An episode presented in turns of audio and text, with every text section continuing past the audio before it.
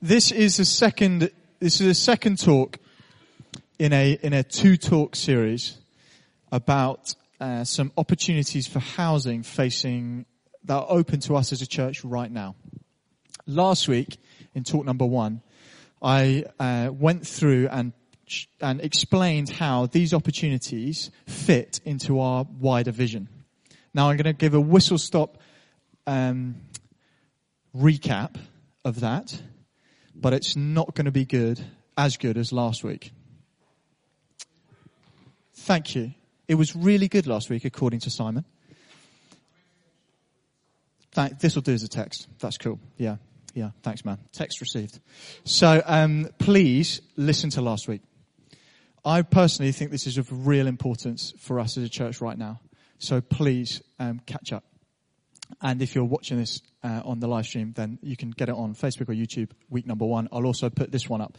So here is the recap once I've prayed. Let's pray. Father, thank you, uh, thank you that you have a call on this church that's been unfolding for hundreds of years. Thank you that you're still active and at work. You're still calling us forwards to take ground, to grow to pursue the four dreams that you gave us 20 years ago. And we really want to follow your lead. So make yourself clear, please, God. Amen. So here's the recap, alright? Hope's vision is on the banner behind us as well. It's called Beach and Boats. The boats are small communities of people who are going out into the world to establish the kingdom of God by living out Hope's uh, vision and values where they are. And our values are, or our culture is living free. We're doing a course currently on Wednesday nights. Four more to go. You're welcome to join. Don't worry about missing the first one. We'd love to have you. Please, Wednesday night, 7.30 till 9. Uh, email the office if you're interested.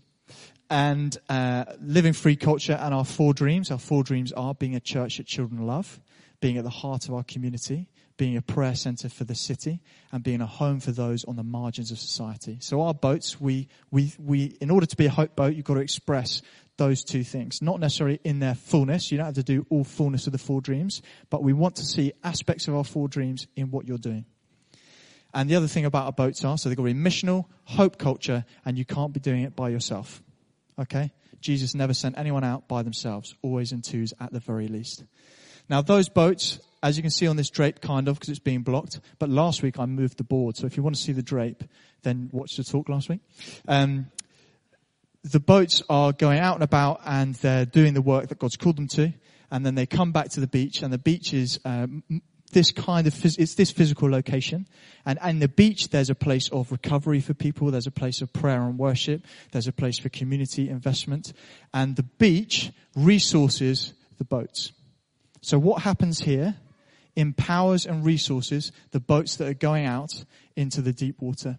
Now this is a vision that somebody had in 2001 for this church and it still describes, we believe very well, of how we are called to operate. This is you. Sorry. I thought my voice had broken already. weird. All right. oh. This is you. And um, when we look at you, this is what we see. Your mirror may be lying. All right. And uh, you are called to both the beach and the boats, but with a different weighting to anybody else. Some people are primarily called to the beach. Some people are primarily called to the boats. But there will be a relationship with every member of Hope to both. Okay, but the weighting will be different. A way that we use to describe that or explain that is to look at two different types of Bible characters with how they related to the temple in their time. So King David is one. Azariah's loving this. Uh, King David is, he loves the temple, but he is out fulfilling his calling as a king of Israel, and so he's quite busy, doesn't get to go there very often, but he's really engaged still, really loves it, but not very present because he's in his boat cracking on. Or you've got people like Anna and Simeon. They're present in the beginning of Luke's gospel, which is in the New Testament. And they turn up, they, they spend a lot of time at the temple. And when Jesus is brought to the temple to be dedicated, they're there and they, and they speak what God says to them about Jesus over Jesus. So they're there, in Anna's case, all the time. She literally spends all her time praying and worshipping in the temple. So hope people will exist somewhere on this scale in terms of their relationship to this location. A King Davidy kind of person is no more or no less hope than an Anna or Simeon kind of person. Okay? Whether you're here rarely, but committed to the vision and values and living it out where you are, or whether you're here all the time, you're just as hope. One thing I said last week, which is really important, is somebody who's passive, who's not here because they're just not engaged, they're not really part of a boat, they're not connected relationally. A passive person doesn't feature on this scale. Okay? This is not an explanation of passivity, this is an explanation of people actively living out their callings. Make sense? Wonderful. So what I want to do is zone, zone in on the beaches. If you were here last week, sorry for the repeat, but can't do any harm. harm. So on the beach, that place of resource about this location, it's a, continu- a place of continual expression of our four dreams. And we describe that as a minster. So a minster is somewhere where there's a constant expression, expression of a call of God in a place. Chris can explain more about what a minster is, but in a nutshell, that's what it is. Someone had a picture of a beehive where there's lots of bees related to it and they're flying about and there's a central location and that's kind of what a minster is. There's always stuff happening. There's always activity. We believe that this place is meant to be always expressing our four dreams. We're not there yet, but whether you come on a Monday morning, a Thursday night, a Saturday afternoon, or a Sunday morning, there'll be stuff happening that is an expression of our four dreams. That's where we want to get to. That's what the beach is called to. And there are some people, like Anna and Simeon, who are called to have a particularly key relationship with the beach, with this location. In order for that to happen, they need to be present and they need to be local. Because they can't fulfill that vision unless they're here. Because that's the nature of their calling. Yeah? Makes sense? Wonderful. You can always ask me questions afterwards. Over we go. Uh, yes. And then I said last week that this has actually been how Hope's been functioning ever since it started. That some people who are part of Hope have been called to be um, right ingrained in this community, outworking a call of God right here. Silas and Annie started the church because they were doing that in this community. Thanks, honey. That's my daughter just applauding me. Yeah, thanks, honey. Thanks. It's taken months of training to, to get that right. um, now I drew this graph, and this graph is a representation of the average cost of property in the locality um, against time, and it goes up sharply. And what, what I said last week, and better and in more detail last week, is that we have got to a point now where money is preventing the Anna and the Simeons from fulfilling their call here, where money is meant to facilitate calling. So money is meant to serve what God is doing, not prevent what God is doing. Okay? More detail in the talk last week. Here we go. And we've got three opportunities, three um, things that are open to us right now that could be ways in which we can facilitate people who are called to be a bit like Anna and Simeon, actively involved in this locality to fulfill their calling. Okay?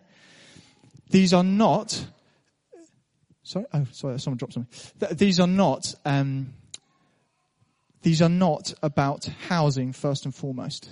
These are about facilitating calling first and foremost. Okay, that's really important. We are, we do not have a vision for bricks and mortar. We have a vision for people, and in order to facilitate those people, bricks and mortar are involved. Actually, bricks and mortar is no longer a very valid phase because, uh, phrase because, especially with this one, they probably won't be used. But anyway. Didn't think you were going to get construction jokes, did you? Okay. So, sorry, sorry, sorry, I'm rushing. That is where, that's where the recap ends. And I need to, I need to go from fifth gear down to first gear. I need to slow down because I want to take us through. This week is all about um, going into these three opportunities in more detail and explaining um, the story so far, what we've done, what we're yet to do, and how you can get involved. Okay? Um, please interrupt and ask questions as I go. If I say something you think, oh, that didn't make sense, just interrupt me, okay? Just say, Andrew, I've got a question. And I'll say, tell it to me. And we'll then have a conversation about your question. So, um, three things. 264, that's an address of a property just down the hill from here. Silas and Annie uh, moved in there who are, Silas and Annie are our founding pastors. They moved there about 20, 22 years ago. Um, roughly. And they, someone from the church bought the property to enable them to live out their call to this community, both as pastors of this church, but also to use it as a place where um, homeless people or people coming out of prison could actually live in their basement and they could support them through recovery. They'd been doing that in their flat up in Clifton, but it got too small because they got five kids. Yeah, tricky. So someone bought the property and they then lived in it. And um, it's an amazing, challenging, up and down story, but I do recommend you talk to them about it. The person who owned that, when Silas and Annie moved out about, um, well, I don't know, 10 years ago, um, a community of young adults moved in and they had a vision to be a Christian community and, and trying to live that in the local area. Now we're at the point where the person who owns it would like to sell it. Charlie and Lucy Karen have moved in and um, are, are wanting to lead a community who are passionate about discipling youth in this area. Okay, so that's what that one. I'll go into more detail later. Hope Annex, just next door to us on our land, is a small patch of land just above the crypt that there is enough space to build a one-person dwelling, and we are exploring whether we could facilitate somebody living there who's been on a journey out of recovery and/or prison, prison and/or addiction, who's now called to be a part of the Minster life of the church, whether we can facilitate them fulfilling that call by providing affordable accommodation on our land. The person that we've identified in the, in the now that we think that's for is Aaron. But long term, it's for someone who's had a similar story to him, who's journeyed with the church and has come to a place where they think their calling is to do with this place. I'll go into more detail. Finally, Hope into Action. Hope into Action is a charity that, that through people investing in the charity buy properties close to local churches to house three or four people who are homeless, who are coached and supported by members of that church to get their lives back on track. Those are three opportunities. Shall we go for a deep dive into each one? Yeah, woo! Okay, get your snorkels on. Deep dive. Hope into action. So, here's the vision. Every single one is a vision about people. So you will see I've written the, the vision for each one to enable us as a church hope to house and support the homeless. That's what this is about. Now I've drawn a big circle because there are two people who are leading on this project. And so if you have more questions about how to get involved, you need to speak to one of them. They are Peter Westbury, who's not here, and Esther Lambert, who is here. If you want to talk about this project today, come and talk to me today. But long term, if you have information, I'm going to be connecting you with Peter and Esther because they're leading on the project. Now, across the city, there are four or five churches who are um, working with this charity to buy property in, in the in the short to medium term. We talked. The CEO spoke at Hope a little while ago, and a number of people said, "You know what? I'd be interested in coaching and working with mentoring somebody who lived in that property. We're now at a position where um, we're kind of ready to go. And the two things that we need from you, if God is saying it of you, we need coaches, coach, and we need a house. H was for house. And um, I'm not asking for your house. just to make that clear. Uh, we need to find a property within walking distance of Hope that can have three to four people. So if you see one that's for sale, let me know. If you know of anyone selling who you think would be interested, let me know. But keep your eyes open. If you're interested in becoming a coach to work with people who are uh, that we are housing locally through support, through mentoring, please come and speak to me. Those are the primary ways that we can get involved. Any questions on this opportunity? Simon. Actually, do it over the microphone so everyone can hear. So the coaches presumably will live wherever in the city. Why the desire to have the house near Hope? Yep. So coaches can live anywhere in the city. Um, but we'd love them to be part of our church.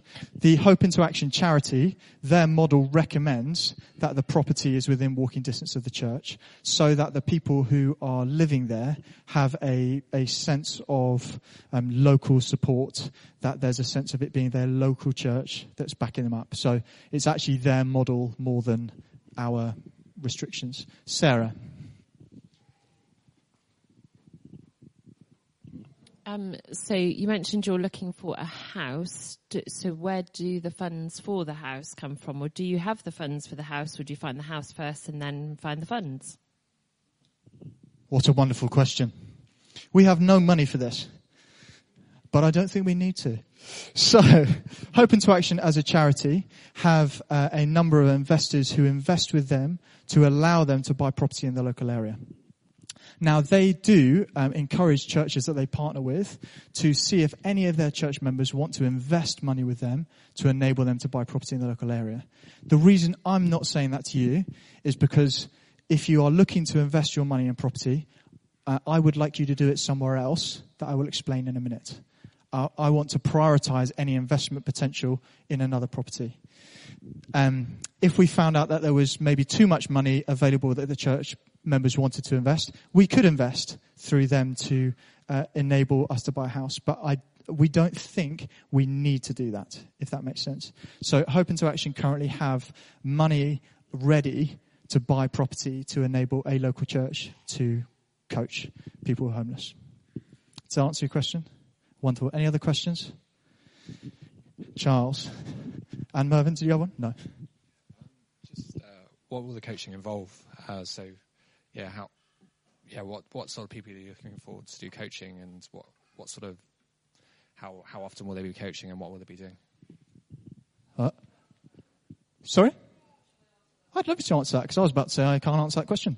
Other than to say, Charles, we're looking for people like you. so. Um, Hope into Action run a brilliant model where they work with the church and they employ someone called an empowerment worker.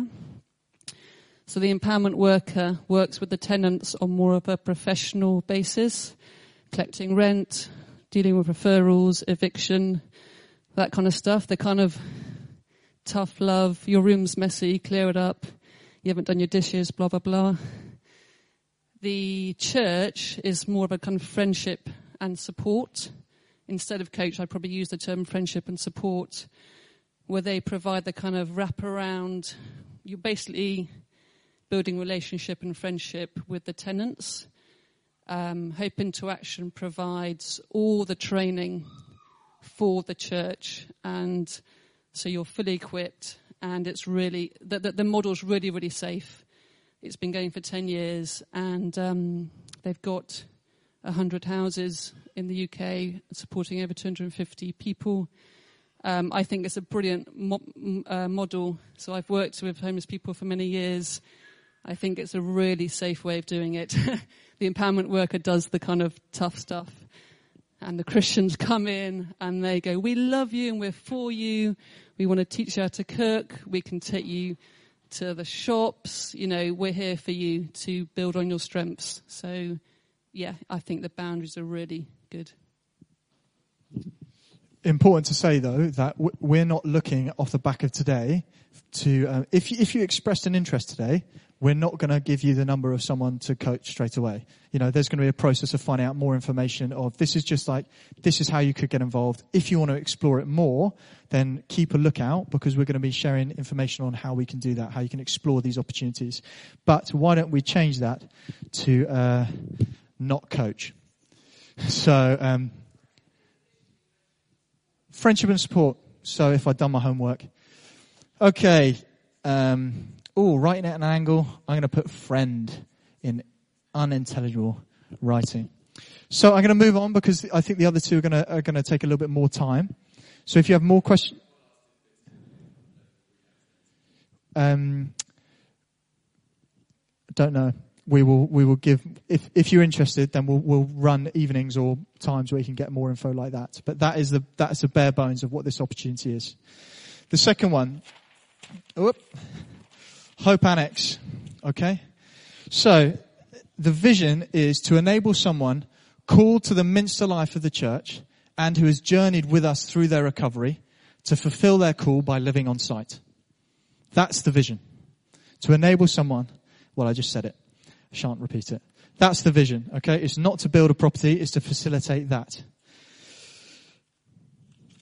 The story is that three people independently had the idea of Aaron living on site. So when that happened, um, Chris and I had a conversation where we said, we think this is worth exploring. I think Rebecca was involved as well, actually. And so um, I then thought, well, who do I know who, who, who could help me explore the poss- possibility of building a small property on a microsite. Maybe Jez Sweetland and Jesse Wild, who do this every day. So I spoke to them, and Jez says, "Why don't you get in touch with? Well, there's a there's a program running, a competition running by the Archbishop of Canterbury's Commission for Housing for projects looking to do what you're doing, and they're going to pick a few projects and give them support to develop a brief. So I said, that sounds good. So we put an application in and were selected by the Commission to be one of the projects they supported. We got, I think it was three pro bono days of two professional consultants who have a history of developing housing for people who've been through prison or homelessness and who've worked a lot with modern methods of construction, which is a relative, well, it's not new, but it's a, a, a blossoming area of construction that uses new and innovative building materials that are uh, more ecologically friendly, but can also access difficult to access sites for traditional building uh, methods and they put us in, they basically developed a brief that said, this is a kind of thing you could do, and why don't you talk to these people, these constructors who would be interested.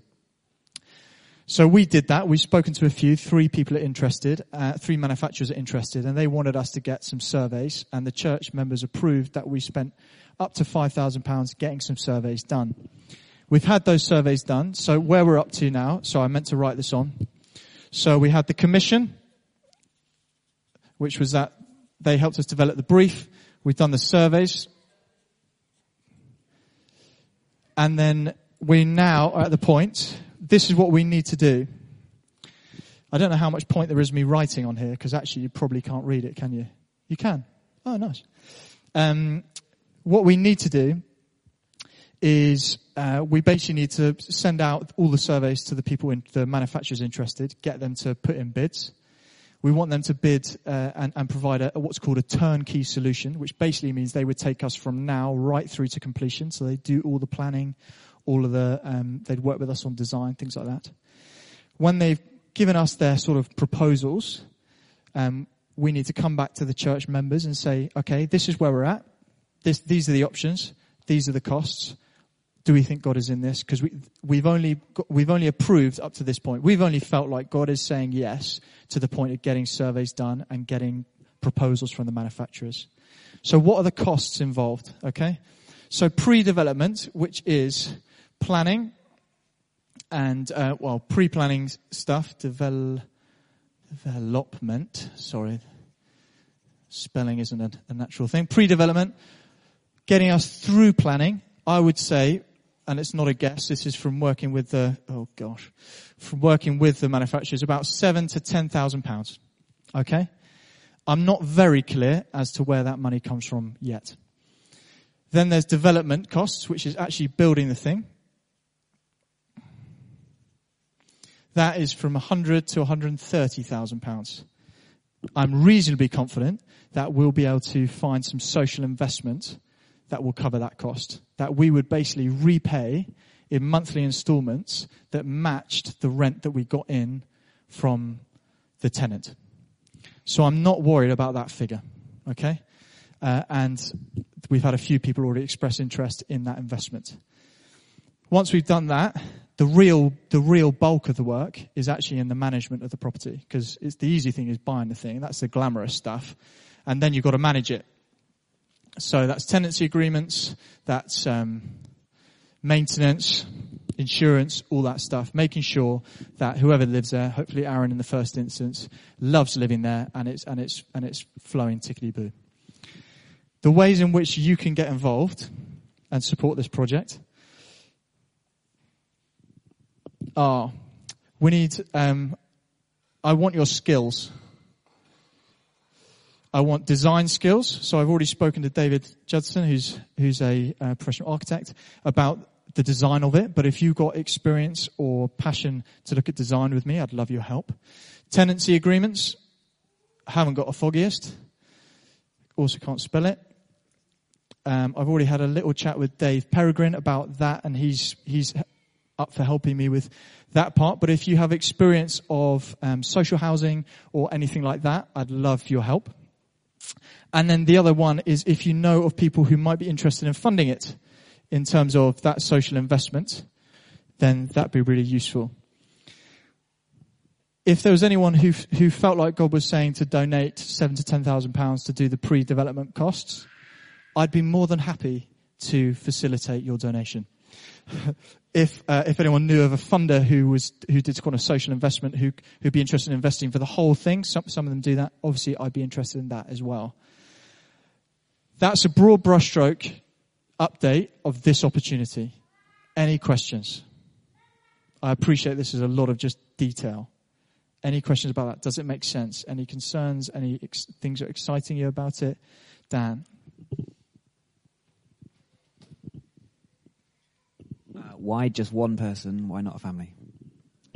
Thanks, Dan. So um, there, there is a minimum space requirement that the council set for how much living space must you have, uh, maybe not per person, but for it to be decent accommodation. The amount of space we've got, about 40 meters squared, is just above what I think is 30, the minimum of 37 meters squared that's required for one person. So the short answer is we just don't have the space to do more than that. We explored digging down and whether we could put a two-story property in there. Um, none of the manufacturers we spoke to said that that was really feasible. We are also looking at, um, with one of them, whether there are other bits of land that we could use, maybe putting something on stilts just by the front door or something that could mean we could have another single person accommodation.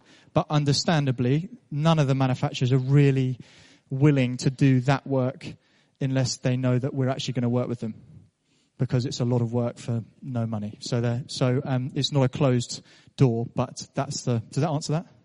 Yeah, David. Um, does does is the idea that the accommodation essentially comes with a, a, paid job in terms of the call to the Minster life of the church? Um, some of this is detail that needs to be worked out. I, I don't think necessarily that we want to link the accommodation with the job. In this scenario, the individual Aaron does work for the church, but that I don't think that necessarily means that we want to set ourselves up that any subsequent people would have to be working for the church. Um, we'll see how that goes with planning, and that may need to change. Jane, just one or two more questions on this. Archbishop of Canterbury bit, is, is, that still linked, or what, what is the involvement of them now? You know, do you know what I mean? Can you say it to the microphone? Sorry, Jane. Yeah, what's the the link now with the Archbishop and that group of people now and going on? Yeah. Um, Short answer is nothing, but there is a group of projects that were um, they worked with. They, the aim of that project was to get you to the point where you knew how, they gave you a roadmap of how you would achieve the development that you wanted to achieve. There was never any offer of um, any hand holding or support to actually achieve that unless we wanted to pay the consultants. I'd love to say that the Archbishop is personally investing in this project, but I've not been given that information yet. Just looking at the camera there in case he's watching, you know. All right, one, one, yeah. Any, any final questions on that? Yes. I don't know your name. Sorry, I'm a visitor. Uh, apologies, and uh, I'm trying to keep my mouth shut. But uh, the, the, the quick question is: is uh, if at the moment you've got a, is it a single guy who's uh, going to be called to this? What happens once uh, uh, moves on and uh, there's someone who wants to do Minster work but is has a family? Will you then repurpose the annex for single people just needing somewhere to live? It's a great question, Bill. Um, again, a lot of that we just don't know in terms of the future. What, what we do know is that um, the vision is to is, is this. So we'd want any future people who live there to be um, someone who's been on a recovery journey with us, who uh, needs affordable housing and otherwise wouldn't be able to afford it, who's called to this local area. Now, this is not the only way that we could facilitate that vision. So if a family came to us, uh, let's say a low income family who'd been through a recovery journey and they said, we, we really feel called to the Minster. It's, it's not like we have to go, oh gosh, we've only got this solution to that problem. We could go, well, this doesn't fit you, But let's pray and find another solution that does fit you. Because this is, this is all about the first step of a next chapter for the church, not the only solutions that's ever going to be workable. This is our first step in taking the land. Um, could it be repurposed for more than one person? I, I think it would be a double room property, but I just don't know about the space requirements and things like that. So a poor answer, but I hope it's restricted by foresight, which I don't have. So sorry. But any more questions about it, please do come to me. Final one. is 264 Hotwells Road. Okay, so this is a property that Silas Annie used to live in. Charlie and Lucy currently live in it. And this is what it's about. To enable Charlie and Lucy to lead a community house in 264 with a vision to disciple youth. Now I've highlighted in 264 because one question would be, does it need to be that property? Okay? Um, yes. I can explain more uh, if you want. To disciple youth, what do we mean by dis- disciple youth? Well, we mean the youth from this church who are part of this church, but we also mean youth in the local community and that, and that Charlie, I know, is passionate to, to see how he can develop those opportunities as well. So I, I highlighted that so that you didn't just think it's about looking after our own. Okay? It's actually about giving Charlie and Lucia a base and, and the community they live with a base in the local area to um, enable them to pursue youth ministry here. Okay? Where are we up to? I wish I had more jokes for you to lighten this, but I'm very, I'm short of them right now. Okay, so we have, we've explored the best ownership model because there are a few different ways that we looked at. One was that Charlie and Lucy owned it. One was that we owned it um, with them in a shared ownership kind of agreement where we got to with that was that basically Charlie and Lucy want to focus on ministering and discipling youth. They don't want to focus on managing a eight bed grade two listed building. Fair enough. So um, it seemed the best way to enable them to do their ministry was by not making them own the property. We have, um, they've already started the vision. They're already living there. So, um, oh, I won't write that. that. So that, so it's not something new that we're waiting to begin. They're actually, they're renting the property and they're doing this already. We've had a dialogue with the current owner and she wants to sell it to the church. She actually wants it to go to us so that we can keep doing good work in the local community. Um, and we've, we just had a building survey done, a full building survey. And I'm I'm going to go and, go and see the owner on Thursday at the property to kind of talk it through. Because um, there, are, there are a few things of note, shall we say. Um, that's where we got to. What do we need to do? Okay. We need to agree a price. I think we're looking somewhere between 700 and 900,000 pounds. Okay? Which is which is very good, um, very good value for the local area. We're talking. This is a seven bed property with a basement flat included in it. Um, we need to find funding. If you've looked at our accounts at any point over, the, well, ever, we don't have that money. okay, so we need to find funding. And um, then we need to complete the purchase. And then again, the really big one is we need to manage it. Okay? This, this bit is like 2% of the work. Ongoing management, the bulk. Because the vision is for it to be a center of uh, mission uh, management, uh, mission in the local area for years, for decades. Okay, so the purchase is a small part. The, the